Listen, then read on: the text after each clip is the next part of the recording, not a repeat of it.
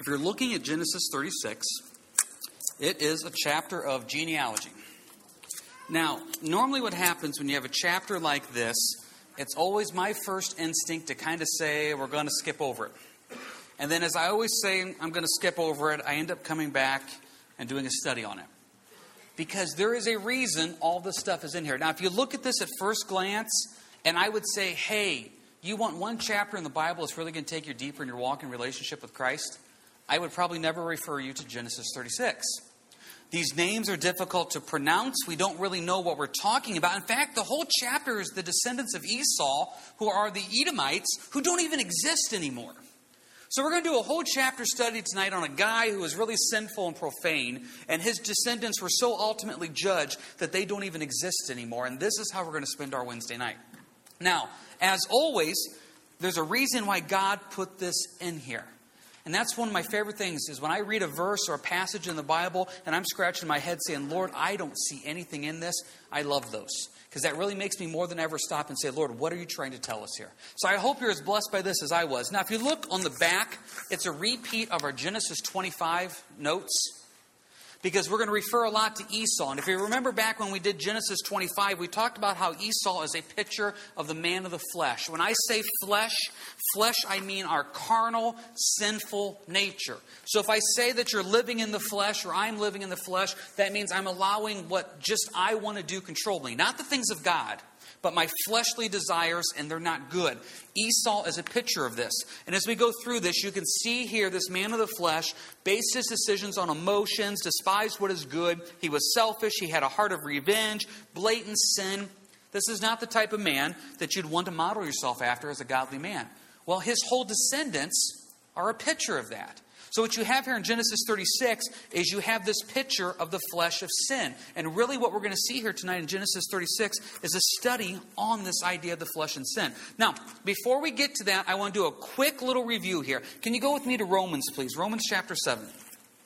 If time would permit, we would do a whole study on Romans 7 and 8 for this background. But if you look at your sheets, I just picked four quick verses just to remind us of what we're going to be talking about here.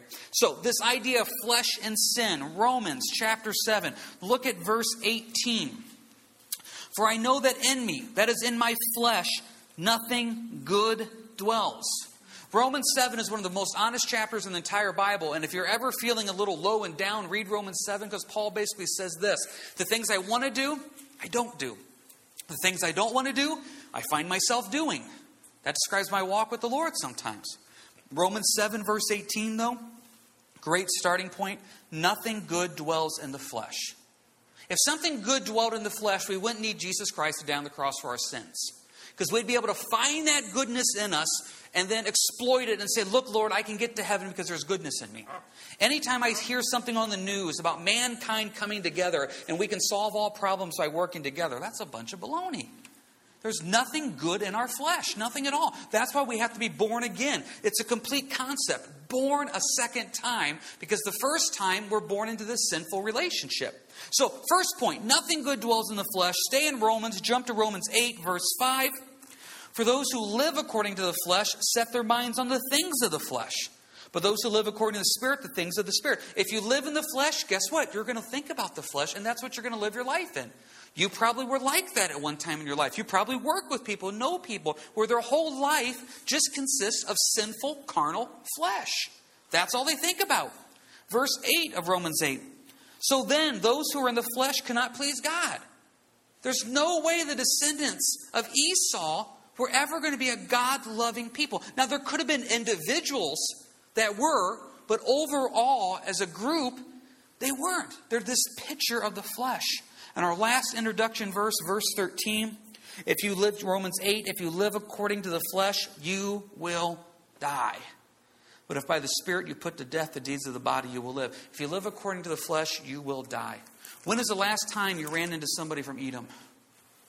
You don't. They don't exist. They were completely, utterly judged. They were completely and utterly wiped out. And it's a picture of the flesh being completely destroyed, hopefully. So, what you're going to see here as we go through this Genesis 36, the descendants of Esau, Esau, excuse me, which are known as the Edomites, are a sinful, carnal people.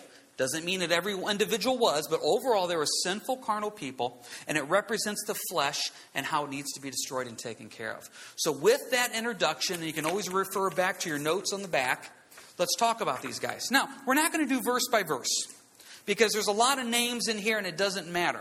But what you see here is the scene being set in verse 1. Now, this is the genealogy of Esau, who is Edom. What you have in the first few verses is all his wives that he took from Canaan. Remember, God specifically wanted them to take a wife that was a, a God fearing or from that genealogy and descendants. Esau purposely, the Bible said he purposely chose wives, chose women that would make his mom and dad unhappy.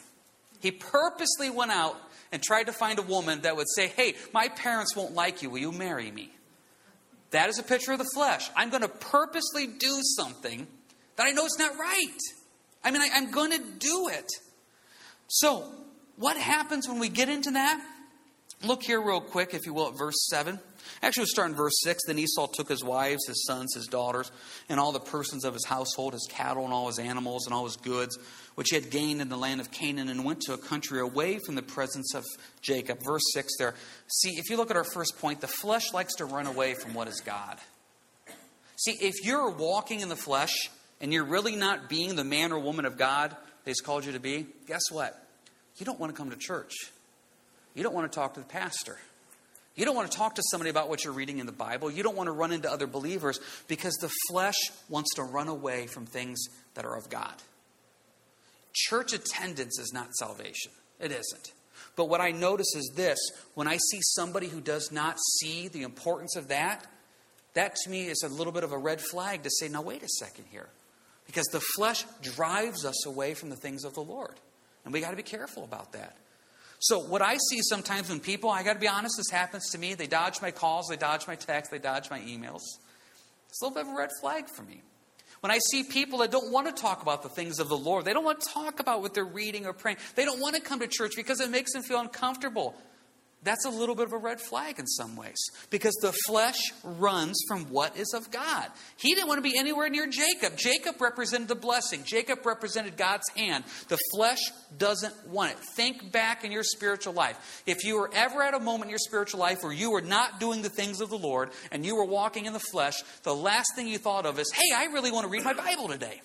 Hey, I can't wait to go to church. No, the flesh doesn't think that way. It runs from the things of God. And guess what else happens in the flesh? Verse 7. I got the wrong verse written down there on the sheet. It says verse 8, but it's verse 7. For their possessions were too great for them to dwell together. And the land where they were strangers cannot support them because of their lifestyle. The flesh is plentiful. The flesh just keeps growing. It's never satisfied. Never satisfied. When you're walking in the flesh, you can't get enough sin. You just can't. There's not enough fleshly desire to fulfill you. You go out to this one party and do this one thing, you're going to want to keep doing more. You watch one thing that's inappropriate, you're going to want to keep watching more. You get into one argument, you're going to want to keep getting into more because the flesh is never satisfied. It's not. And you basically just keep fulfilling those desires that are carnal and sinful, and you walk away feeling actually more empty. So it's this vicious cycle. Well, then I'm going to go do it one more time again. That's what the flesh does. It is never satisfied, it is never content, it's never happy. And so you reach a point where you can never have enough. It's plentiful. It just keeps growing and growing and growing. The Bible uses this description of the flesh of sin of leaven. And you're familiar with what leaven does. Leaven is a rising agent when it comes to cooking. That's the same thing with the flesh does. You put a little bit of leaven in something, and that flesh and sin just expands. And you've seen it in your life, I've seen it in my life, and this is what the flesh does it is plentiful. Next thing the flesh does, it's powerful. Look at the descriptions of the descendants of Esau. Verse 31, they're called kings. Verse 13, it starts, they're called, depending on our translation, chief or duke. Esau's descendants were powerful at this time. The flesh is powerful. Have you ever been so tempted by something that you honestly looked at it and you thought, I don't think I can say no? It's that powerful. I mean, and as you're as you're doing it, you're actually thinking in your head saying, I don't want to do this. I mean, I've had those moments where the words are coming out of my mouth and I'm thinking, don't say it. It's not going to go good. And they still just come out. Or as you're flipping through the stations and you see something that's not appropriate and your hand like freezes on the remote, I should change that station. I should change that station. And just, it's powerful. It's powerful. And I think what happens is sometimes we underestimate the power of our flesh. It's really kind of bad. The thing I'm best at is sinning, and I'm really not supposed to be good at it. That's really what I'm really good at. It is really easy to give into the flesh. It really is easy just one time to say, forget this all. I'm just going to not fight it anymore. Fighting is too tough. If somebody talks rough to me, I'm just going to talk rough back to them. No more self control. You know what? I'm not going to worry about what my eyes see anymore. If my eyes see something not supposed to see, I'm just going to keep looking. I'm not going to say no to things that make me feel good for a moment. I'm going to keep saying yes. And guess what happens? The flesh becomes powerful, it becomes plentiful, and then what happens? It drives you away from God. And you're having this moment where you think everything is wonderful. But look at our next moment. The flesh is sneaky. Did you catch this in verse 12? One of the descendants of Esau is Amalek. Amalek is where we get the Amalekites. Well, what did the Amalekites do? Can you go with me to Deuteronomy 25, please? Deuteronomy 25. The flesh is sneaky. Deuteronomy 25.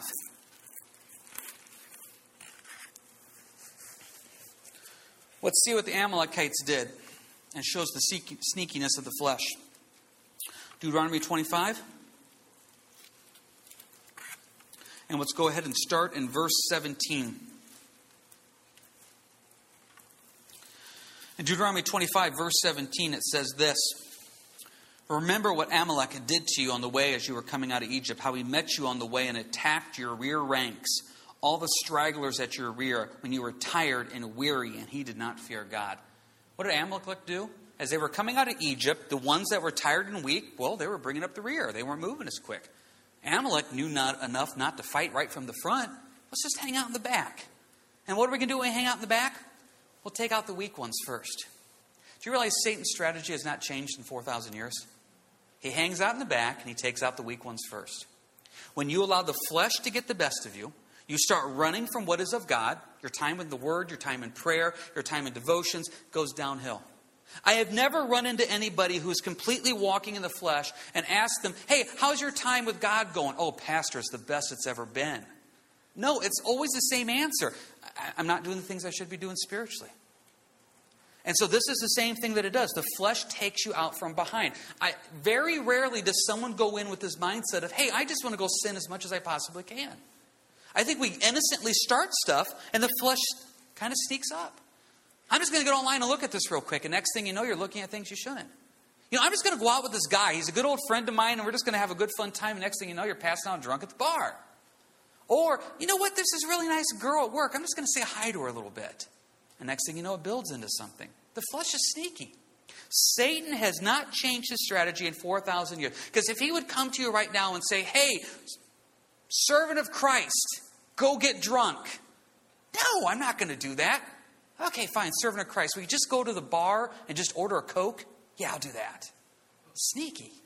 Servant of Christ, go have an affair. I am not going to go have an affair. Okay, servant of Christ, can you just be nice to the cute girl? See, it just sneaks up. The flesh is powerful, the flesh is plentiful, it makes you run from what is God, it is sneaky, and this is nothing has changed. And this is what Esau's family represents this powerful, plentiful family that was a thorn in the side of Israel for generations. Now, we'll get to their destruction here in just a little bit, but does anybody have any quick questions, comments about anything here before we move on with anything else? Ryan. Um, in the genealogy, in uh, uh, verse 5 mentions Korah. Mm-hmm. Uh, there's a, the same name Korah in number 16. Right. The situation there. Is that just. The Re- Korah's rebellion? Yeah. Is that just a use of the same name by different people? That's what I'm going to go with because I was looking studying the same thing. And if you're not familiar with the Korah's rebellion, what that is is there was basically a guy that came to Moses and Aaron. It's a great story, except everybody dies. Um, they go to Moses and Aaron and they basically say, "It's not fair that you guys get to be the one that talks to God." So Moses and Aaron have this great idea saying, You're absolutely right. Korah, you take your people and stand there. We'll stand over here. And we'll just simply ask God, Who do you want your mouthpiece to be? And the people you don't want your mouthpiece to be, Lord, just have the earth swallow them up. So Korah stands over here with his people. Moses and Aaron stand over here. And they say, God, who do you want your mouthpiece to be? And once you know it, the ground opens up, swallows up Korah's people, and they go straight to Hades, the Bible says. So I saw the same thing. There's nothing, though, to connect that Korah with Korah's rebellion. Maybe it could be, I don't know, but we can't find that middle verse to make a connection there. So it's kind of just like there's one Joseph, and then six or six hundred years later, there's another guy. It, it could be. It could be, or it could be the same guy. And there's another one. If you want to go to neat little tidbits, check out, because I wrote this down. If you look in verse 11, in verse 11, you have Eliphaz and Teman. Those guys are both mentioned in the book of Job. One, Eliphaz is one of the friends of Job, and he was a Temanite. And some people believe that those guys, and if you go to verse 34, where it says Jobab, some people believe that that's the Job of Job, which would then be related to Eliphaz and Timnah. Once again, it's interesting that all those names are also in the book of Job. It's interesting that it kind of lines up that Eliphaz was a Temanite there, but there's not that other verse to kind of connect everything together there. So it's possible it could be something that's added there, but we don't have enough to put all the pieces together. A good point there on Korah's rebellion. Anybody else have anything? All right, let's finish this up here with this point at least. Can you go with me to Ezekiel 25 and Jeremiah 49? I just want to read you two prophecies here about what's going to happen to uh, the people of Edom. Ezekiel 25 and Jeremiah 49. Books right beside each other should be pretty easy to go to both. We'll do the Ezekiel 25 passage first.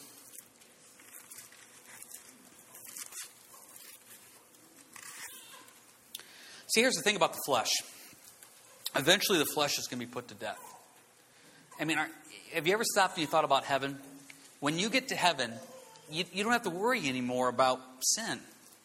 I mean, you don't have to worry anymore about controlling your tongue. You don't have to worry anymore about temptation. You don't have to worry anymore about your heart straggling away from the Lord. I mean, can you imagine the joy of heaven of just walking in the perfection of the blood of Jesus and not having this awful thing? I mean, sometimes as a man of God, I stop for a moment. I think, I can't believe I just thought that. That's just, that's an awful, evil thing. Where did that thought even come from?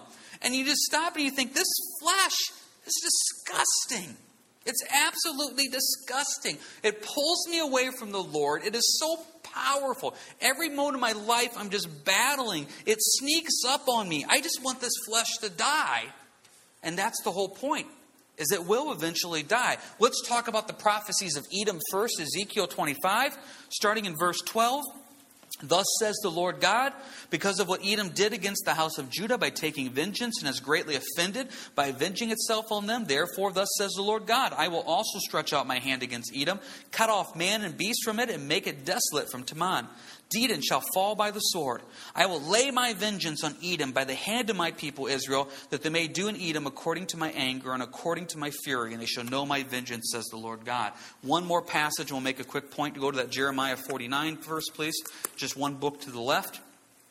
Jeremiah 49, and let's look here at verse 17. Edom also shall be an astonishment. Everyone who goes by it will be astonished and will hiss at all of its plagues as it is overthrown of Sodom and Gomorrah and their neighbors, says the Lord. No one shall remain there, nor shall Son of Man dwell in it. And if you look right now, if you go find a map of present day society where Edom existed, guess what? No one lives there. And guess what? You're not going to run into an Edomite at the mall tomorrow. They're not around anymore. The Lord put to death that nation. Book of Obadiah, if you want a fun little study, is all about the destruction of it. Now, bringing this around full circle for us, Esau is a man of the flesh. We've already talked about that. Look at the back of the sheet there. Edom represents the flesh, the descendants of Esau. The flesh is our carnal, sinful nature. We read about those passages in Romans about how we're supposed to put it to death. We see what the flesh does to us. It makes us run from the Lord. It's plentiful, it's powerful, it's sneaky. It will be put to death. But what are we supposed to do right here, right now? Our last passage. Can you go to Galatians 5, please? Somebody out here at church coined this term, and I've never forgot it. They refer to it as a flesh flash.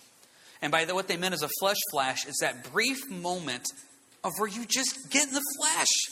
You're saying things you shouldn't say. You're getting angry. You're doing things that you shouldn't do. And when you get done with it, you just have this feeling of, why did I do that? Boy, Lord, forgive me. Forgive me. And these are this little battle that pops up. The, the, until I die and until I'm in heaven, this flesh is going to constantly want to pull me away from the things of the Lord. And that's why the Bible says I need to put it to death. How do I put it to death? Verse 16 of Galatians 5. Whatever you're struggling with, look at these passages and apply it. Verse 16, I say then, walk in the Spirit, and you should not fulfill the lust of the flesh. Right there's your first point. Are you walking in the Spirit? Well, what does it mean to walk in the Spirit? It means to walk in the Spirit is to stop and say, I'm not the Lord, excuse me, I'm not mine, but I'm the Lord's. And as a child of God, I want to be in His Word because it helps me. I want to be in prayer. I want to be in fellowship. I want to be the Lord's child. So I'm going to walk. Walk denotes action, it denotes effort. I'm going to put effort into my relationship with Christ. If you think you can just sit there and twiddle your thumbs and say, I don't want to sin, it's not going to happen. The flesh is too powerful. Our point that we've been saying here the last couple services, we have too many part time Christians wanting full time benefits. I put a little bit of effort into my walk with the Lord, and I just expect everything to be great. It doesn't work that way. The effort I put into my walk with the Lord, I will reap that effort. So I want to walk in the Spirit. Look at verse 17. For the flesh lusts against the Spirit, and the Spirit against the flesh. These are contrary to one another, so you do not do the things you wish. Isn't that true? I don't want to snap at my wife. I don't want to snap at my kids. I don't want my eyes to wander. I don't want to think those thoughts. Those are the flesh. That's contrary to what I want to do. As a man of God, I want to be in the Spirit. But this flesh is so powerful. So, what should I do? Verse 18 If you're led by the Spirit, you're not under the law. Well, what does the flesh look like? Gives us quite the list here, verse 19. The works of the flesh are evident, which are adultery fornication, uncleanliness, lewdness, idolatry, sorcery, hatred, contentions, jealousy, outbursts of wrath, selfish ambitions, dissensions, heresies, envy, murders, drunkenness, revelries, and the like, of which I tell you beforehand, just as I told you in time past, that those who practice such things will not inherit the kingdom of God. I think it's fascinating how the Lord puts an equality on this. Because look at some of the things here that we would talk about. Well, you know, we would probably say, well, you know, adultery, murder, verse 21, that's in a separate category. But did you catch verse 20? Selfishness is on the same line as murder. Outbursts of wrath. Isn't it amazing how we just um, desensitize wrath? I got a temper. Like it's some type of genetic thing you can't control. Or my favorite is my mom and dad had a temper, my dad had a temper, so I got it's not genetically passed on. It's a choice you're making. So therefore, it's amazing how we let things like selfishness, jealousy, verse 20, go. God says that's just as awful as murder. And I sometimes look at the body of Christ, I look at my own life, and I think, well, I'm doing good. I mean, I'm not cheating on my wife, I'm not killing anybody. I mean, I'm not doing these things. Well, what about the jealousy, the selfishness? Well, those are those are grade C sins. I mean, Jesus really died for the big sins. That's what he really died for. No, these are all flesh. All flesh. I mean, look at this, verse 20, dissension. Dissension is on the same level as murder. If you're causing dissension and not bringing peace, God says that's the same level as murder. That's a pretty big thing. That's the flesh. So, what are we supposed to do? Well, verse 22 the fruit of the Spirit is love, joy, peace, long suffering, kindness, goodness, faithful, gentleness, self control. This is such an easy question. Look at verses 20 and 21. Is that where you're living? Or are you living in 22 and 23? I mean, that shows where you're at. If you're more in 20 and 21, you're in the flesh, friend. If you're in 22 and 23, you're in the spirit. Now, this is what happens to me. I live at 22 and 23. That's my address. But I like to go visit 20 and 21. Now, when I go visit 2021, I feel bad, so I go back home to 22 and 23. Sometimes I stay overnight in 20 and 21, and sometimes I take a little vacation to 20 and 21 for way too long. But I really want to be in verses 22 and 23. I want to walk in the Spirit. So, how do I get to that point? Verse 24.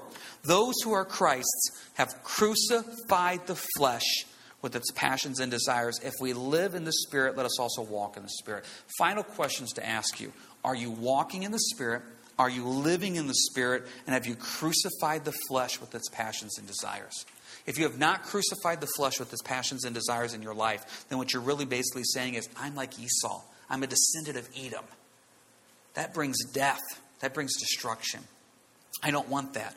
I want to be in the Spirit, walking in the Spirit, and all that I say and all that I do. Easier said than done. Remember, the flesh takes you away from the Lord. The flesh is plentiful. The flesh is powerful. The flesh is sneaky. That's why it needs to be put to death. That's what we need to do. Anybody have any final questions, comments here about Genesis 36, descendants of Esau, before we go ahead and close up? Next week, we get into Genesis 37, Joseph. So it gets it takes a turn here for our last half of the book of Genesis, our last section, I could say. Joseph takes center stage, and then we're going to be with Joseph here to the end of Genesis, and it's going to be some good stuff here coming on. So let's have a, our final prayer and let you guys go then. Heavenly Father, help us. Help us to walk in the Spirit and not fulfill the lust of the flesh. Help us, Lord, to be the men and women of God you've called us to be. And if there's someone here tonight struggling with somebody, show them how they can die to the flesh through you. In the name of Jesus, amen. You guys have a good week and God bless.